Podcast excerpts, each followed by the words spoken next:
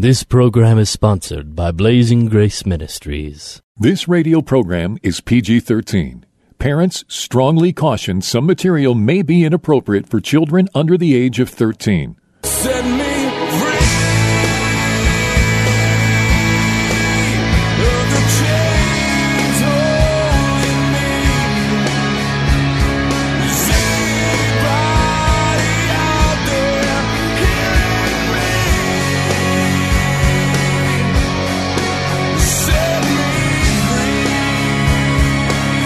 Jesus' mission was to comfort those who mourn, bind up the brokenhearted, proclaim liberty to captives, and open prison doors for those who are bound.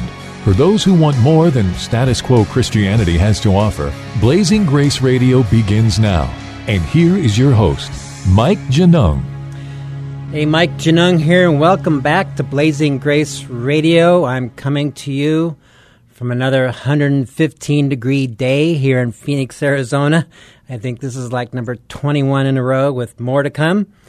So, in September 2012, a news story broke about Pastor Saeed Abedini. He was an ordained minister with dual American Iranian citizenship, and he was arrested in Iran. He had been involved in the past with setting up house churches there and was working on setting up an orphanage. Then in 2013, he was sentenced to eight years in prison. And the stories coming out of that prison were pretty dark, where he was beaten and denied medical care. It was pretty rough treatment. And I remember watching that story back at that time and praying for his release. And his wife, Naghmeh, was, he, she seemed to be everywhere petitioning for his release and getting involved with the U.S. government, and some big name Christian ministries got involved, and and then Sa- Sabadini or Abedini was released from prison on January sixteenth, two thousand sixteen, and then shortly afterward, there were started stories were starting to surface where he had been abusing his wife um, and he was a, had some porn problems. And as we know in our ministry, those two can often go hand in hand. With porn and abuse, it could be physical, emotional, or verbal abuse. So today I have Saeed's former wife, Naghmeh, with me to tell her side of the story. She made national news when she publicly advocated for the release of her then husband, Saeed Abedini. Through Saeed's imprisonment, Naghmeh was able to bring worldwide attention to the plight of persecuted Christians and able to proclaim, the gospel to millions across the globe by speaking at human rights groups, major news outlets, the United Nations in Geneva, the European Parliament, Congress, and she had personal meetings with both President Barack Obama and Donald Trump. When it came to light, that she had been abused throughout her marriage by her husband, the Christian community suddenly changed on her. So, Naghmeh, welcome to the program. Thank you for having me. So, let's get started and have you share your story. Yeah, uh, I since um, I can I became a Christian from Islam when I was nine years old. My passion had always been to uh, missions and reaching Muslims for Christ. It wasn't until my husband, who was very abusive, went, to prison in Iran that uh, God started uh, building me up because uh, up to that point I had been so abused, so controlled that I wouldn't didn't rely on my own thinking. I was completely controlled by my husband, and his imprisonment is actually what set me free, where I was able to um, I guess I drew close to the Lord, reading His Word and praying more. And uh, through that time is when God revealed to me the abuse I was under and uh, set me free. And as you mentioned, porn uh, was a big part of our marriage, and it was considered as um, godly to watch and to try to please my husband uh, in a way that would. Um, in a way, it was twisted to show that it was not sin and that it was, um, you know, a way that I could serve my husband. You talked about abuse. What did that look like? Uh, well, it was very subtle. I, I didn't even uh, when I met Saeed in 2002. I had no idea what narcissism was, or even any clue about emotional or psychological abuse. I knew about physical abuse, but even then, I thought it's someone that gets beaten up all the time. And um, it started with just when I was I was meeting him. It started with a lot of verbal, um, putting me down, my look, um, wanting me to change certain things about myself. Where I had entered the relationship as very confident, I had I was becoming more and more uh, not confident and um, think um, believing lies about myself and that I wasn't uh, desirable. Uh, also, around that time, uh, there was the isolation. I didn't realize that's what it was, but uh, just criticizing all my friends. At that time, I was a missionary in Iran when I met Saeed, so I didn't have a whole bunch of friends, but I had made some friends. Um, I had come to Iran about a year early before I met Saeed, so some friends, and then my family would visit, and uh, he was undermining them as not being spiritual as Saeed was. Saeed was very Pentecostal, casting out demons and a lot of signs and wonders, and he was uh, basically um, really uh, because I did see a lot of signs and wonders. I guess uh, he made me uh, really trust in him and not to go to my family members or friends that I used to go for counsel. So he Saeed became the only source of truth in my life, and there was um, there was a few um, uh, physical. It was some pushing and shoving, and but it wasn't a full on beating um, until about a year into our marriage. Is about a year and a half into our marriage is when uh, the first physical abuse happened. But before then, there was a lot of pushing me away, isolating me. Um, the silent treatment, which was abusive as well, not speaking to me for weeks or months and or days, weeks or months, depending on how much wanted to punish me, and uh, me begging to talk to him, and um, yeah, just some, uh, I guess, some physical. But at that time, I wouldn't have considered uh, considered it abuse. Some pushing and shoving, and um, yeah, that that's that's how it was until about a year. We were so busy with the house church movement. Pretty much when I met my husband, we um, focused on. Uh, we were leading one of the largest house church movement in Iran, so we were busy building disciples. I was actually um, really busy uh, with that and uh, traveling and uh, starting churches, and so our relationship was not um, so much to focus, even though I knew something was awful. We were, so, but we were so busy um, until November of 2005. We had to flee Iran, so three years. Um, I met Saeed in 2002. I didn't. I met Saeed in 2002. I didn't marry him till 2004. So about three years after we met, and about a year after our marriage, we uh, had to flee Iran. We were getting arrested a lot, and um, I personally had guns pointed to me and told to deny my faith, and um, it was just getting so intense that we believed that um, it would actually endanger the house churches if we stayed longer.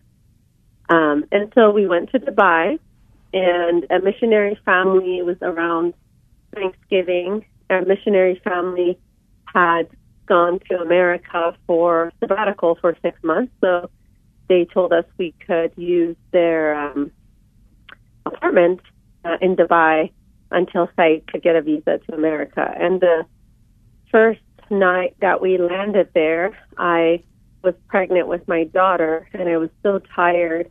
I was throwing out.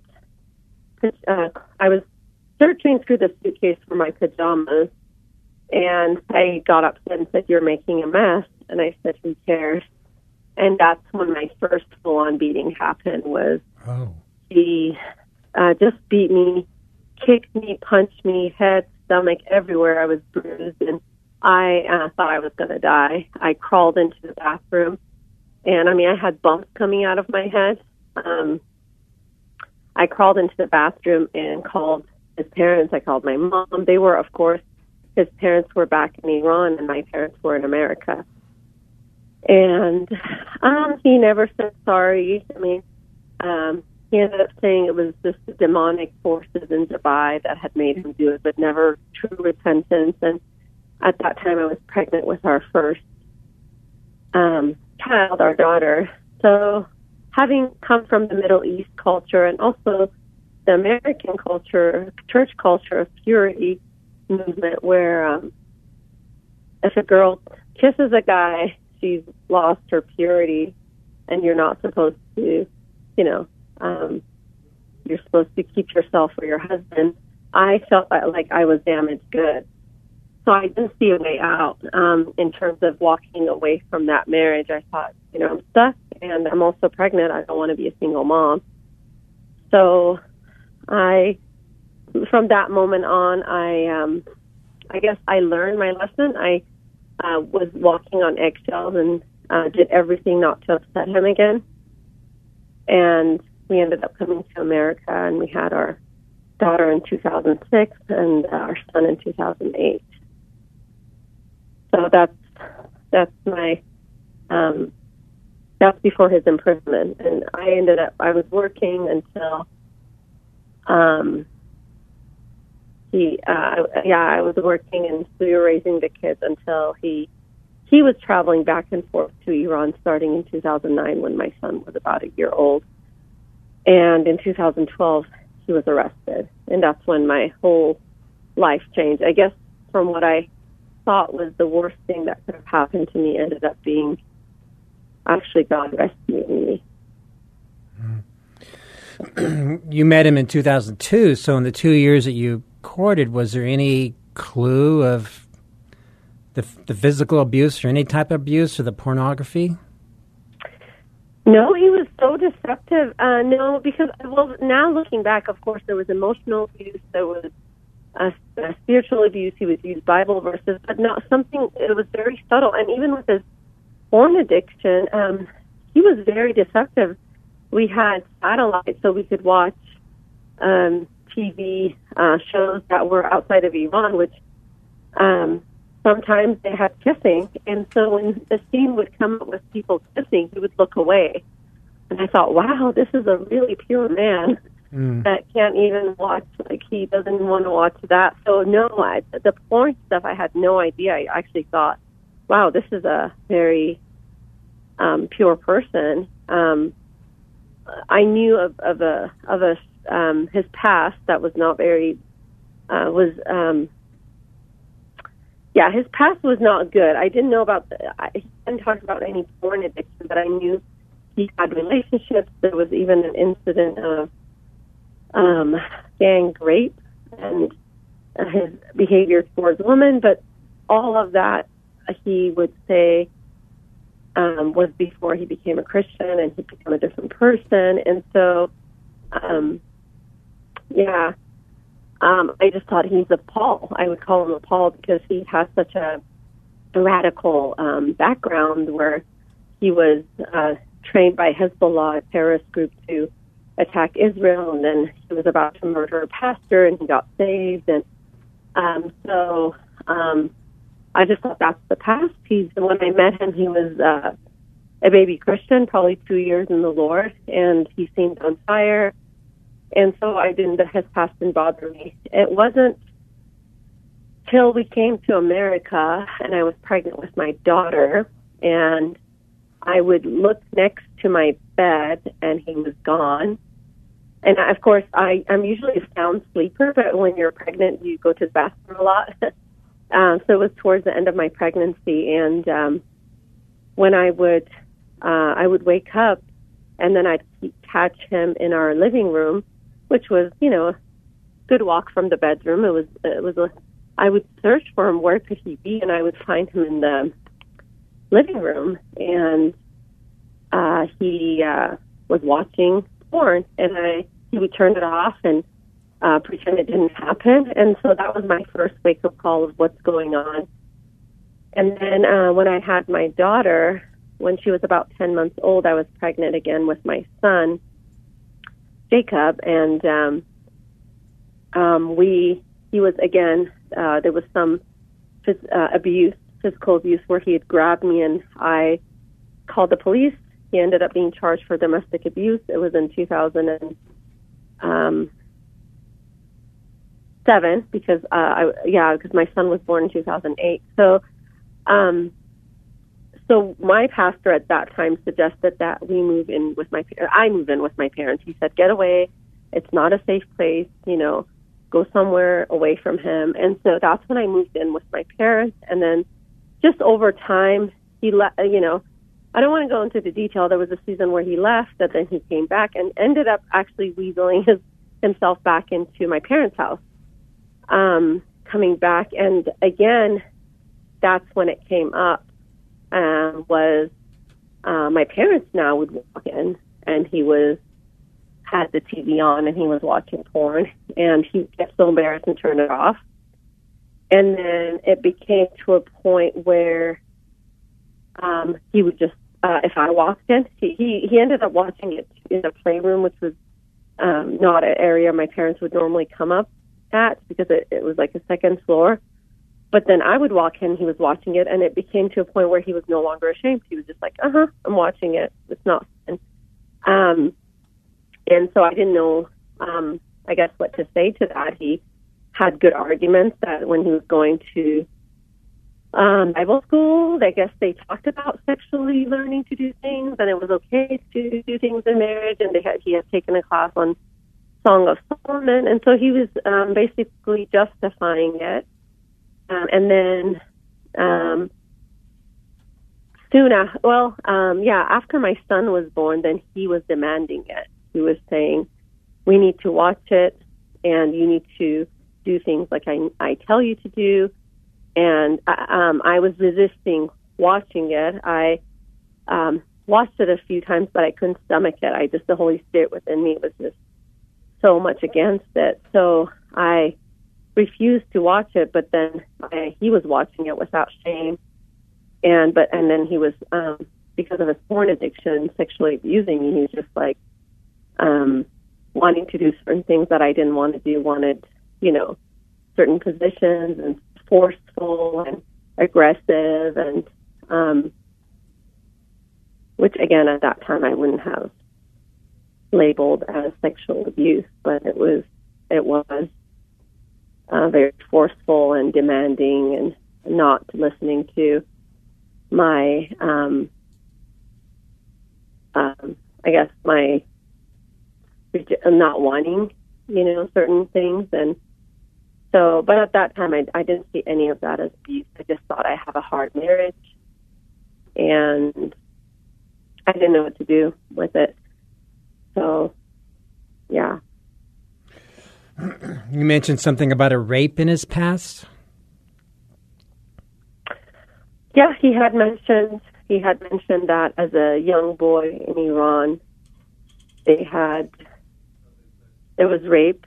There, he had had relationship with older women and younger women, but he mentioned a specific situation where uh, there was a street girl. I don't know if she was a prostitute or she was uh, she was being she was uh, sex slavery or whatever her situation was, but she was pretty young, probably a teenager, and he was um, 18, 20, because he got saved at 20.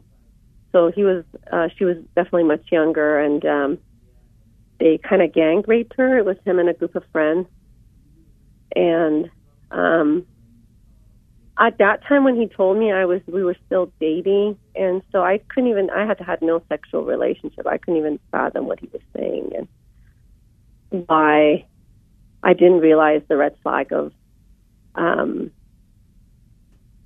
a, a person basically raping what that another human being what that would mean. Mm. And then years later, I um, other woman approached me and talked to me, and I realized he's done that to many many people. Even um, in our house churches, he would pray for people. He would turn off the light, and he would pray for people, and they would fall um, like Benny Hinn. He was Benny Hinn was Ty's hero. And later, so many girls at my church that he was fondling with them and he was sexually molesting them. And um, when they were on the ground and everyone else's eyes shut, Saeed was the only one praying and moving around and praying for people. And years later, um, people start coming forward and saying that he was sexually abusing them and had um, used that opportunity to um, molest them and things like that.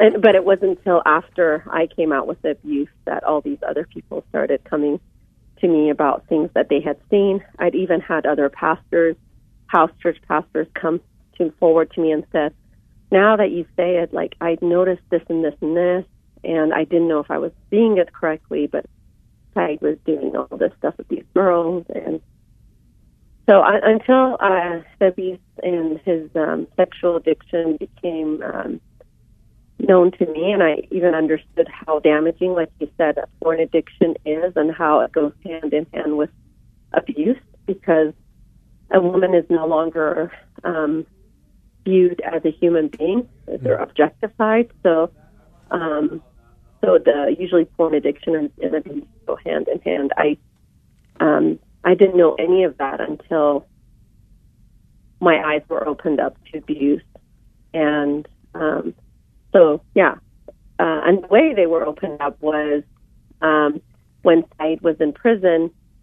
So in 2012, as you said, Saeed uh, was arrested, and at that time, right before his arrest, I remember crying out to the Lord because I could barely read my Bible. I could barely pray. The Bible was used to manipulate me, to control me, to call me a bad wife. So I couldn't even read God's word because anytime I opened it, it was uh, condemning. It was um, oppressive. And so um, when Saeed was arrested, I started opening up the Word of God and I started praying.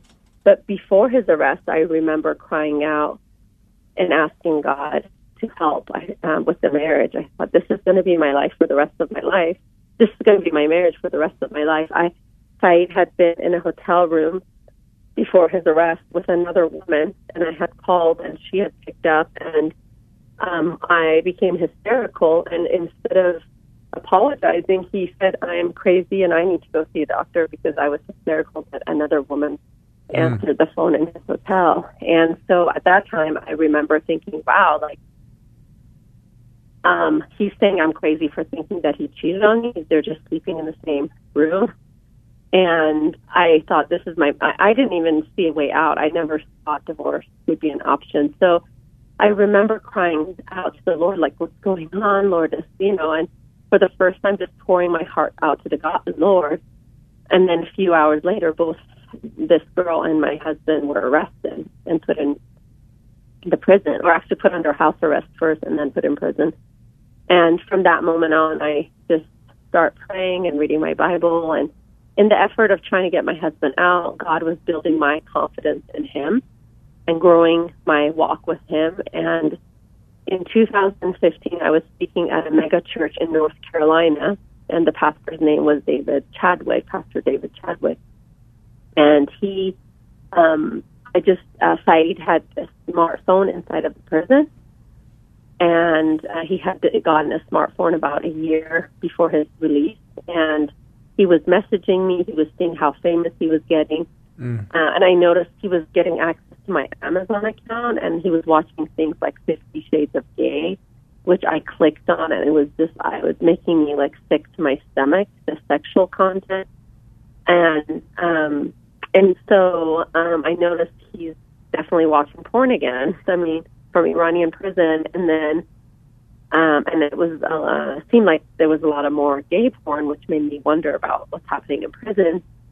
And then um, uh, I, I finally I didn't share that part of the sexual stuff because I was so ashamed. I didn't share it with the pastor, but I um, shared with him like I don't understand. Saeed has a phone inside of the prison, and he's sending me really rude messages saying me I'm a whore, I'm a I'm a Jezebel, and and so this pastor looked at me and I shared everything of what had happened in our marriage. And I couldn't make sense of why Saeed was putting me down when I was trying so hard to get him out. Later, it made sense that Saeed was noticing that I was becoming confident. Um, I wasn't the same girl as I was before, where I would just shrivel up and, and submit to him. So, uh, this pastor, after I mentioned everything and I showed him some of the text messages, he looked at me and he said, "No, I you know I'm not this pastor." And I said, "No, I didn't know that." He said, "I I'm a doctor." Nog, Nogman, I need you to I need to interrupt for a moment because we're out of time for this first show. But your story is very powerful, and we're going to continue this interview with Nagman next week. So I encourage you to join us, and then we'll talk to you next week. Do you want to be free? Blazing Grace is a nonprofit international ministry for the sexually broken and the spouse. Please visit us at blazinggrace.org for information on Mike Genung's books, groups, counseling, or to have Mike speak at your organization. You can email us at email at blazinggrace.org or call our office in Chandler, Arizona at 719 888 5144. Again, visit us at blazinggrace.org. Email us at email at blazinggrace.org or call the office at 719 888 5144. This program was sponsored by Blazing Grace Ministries.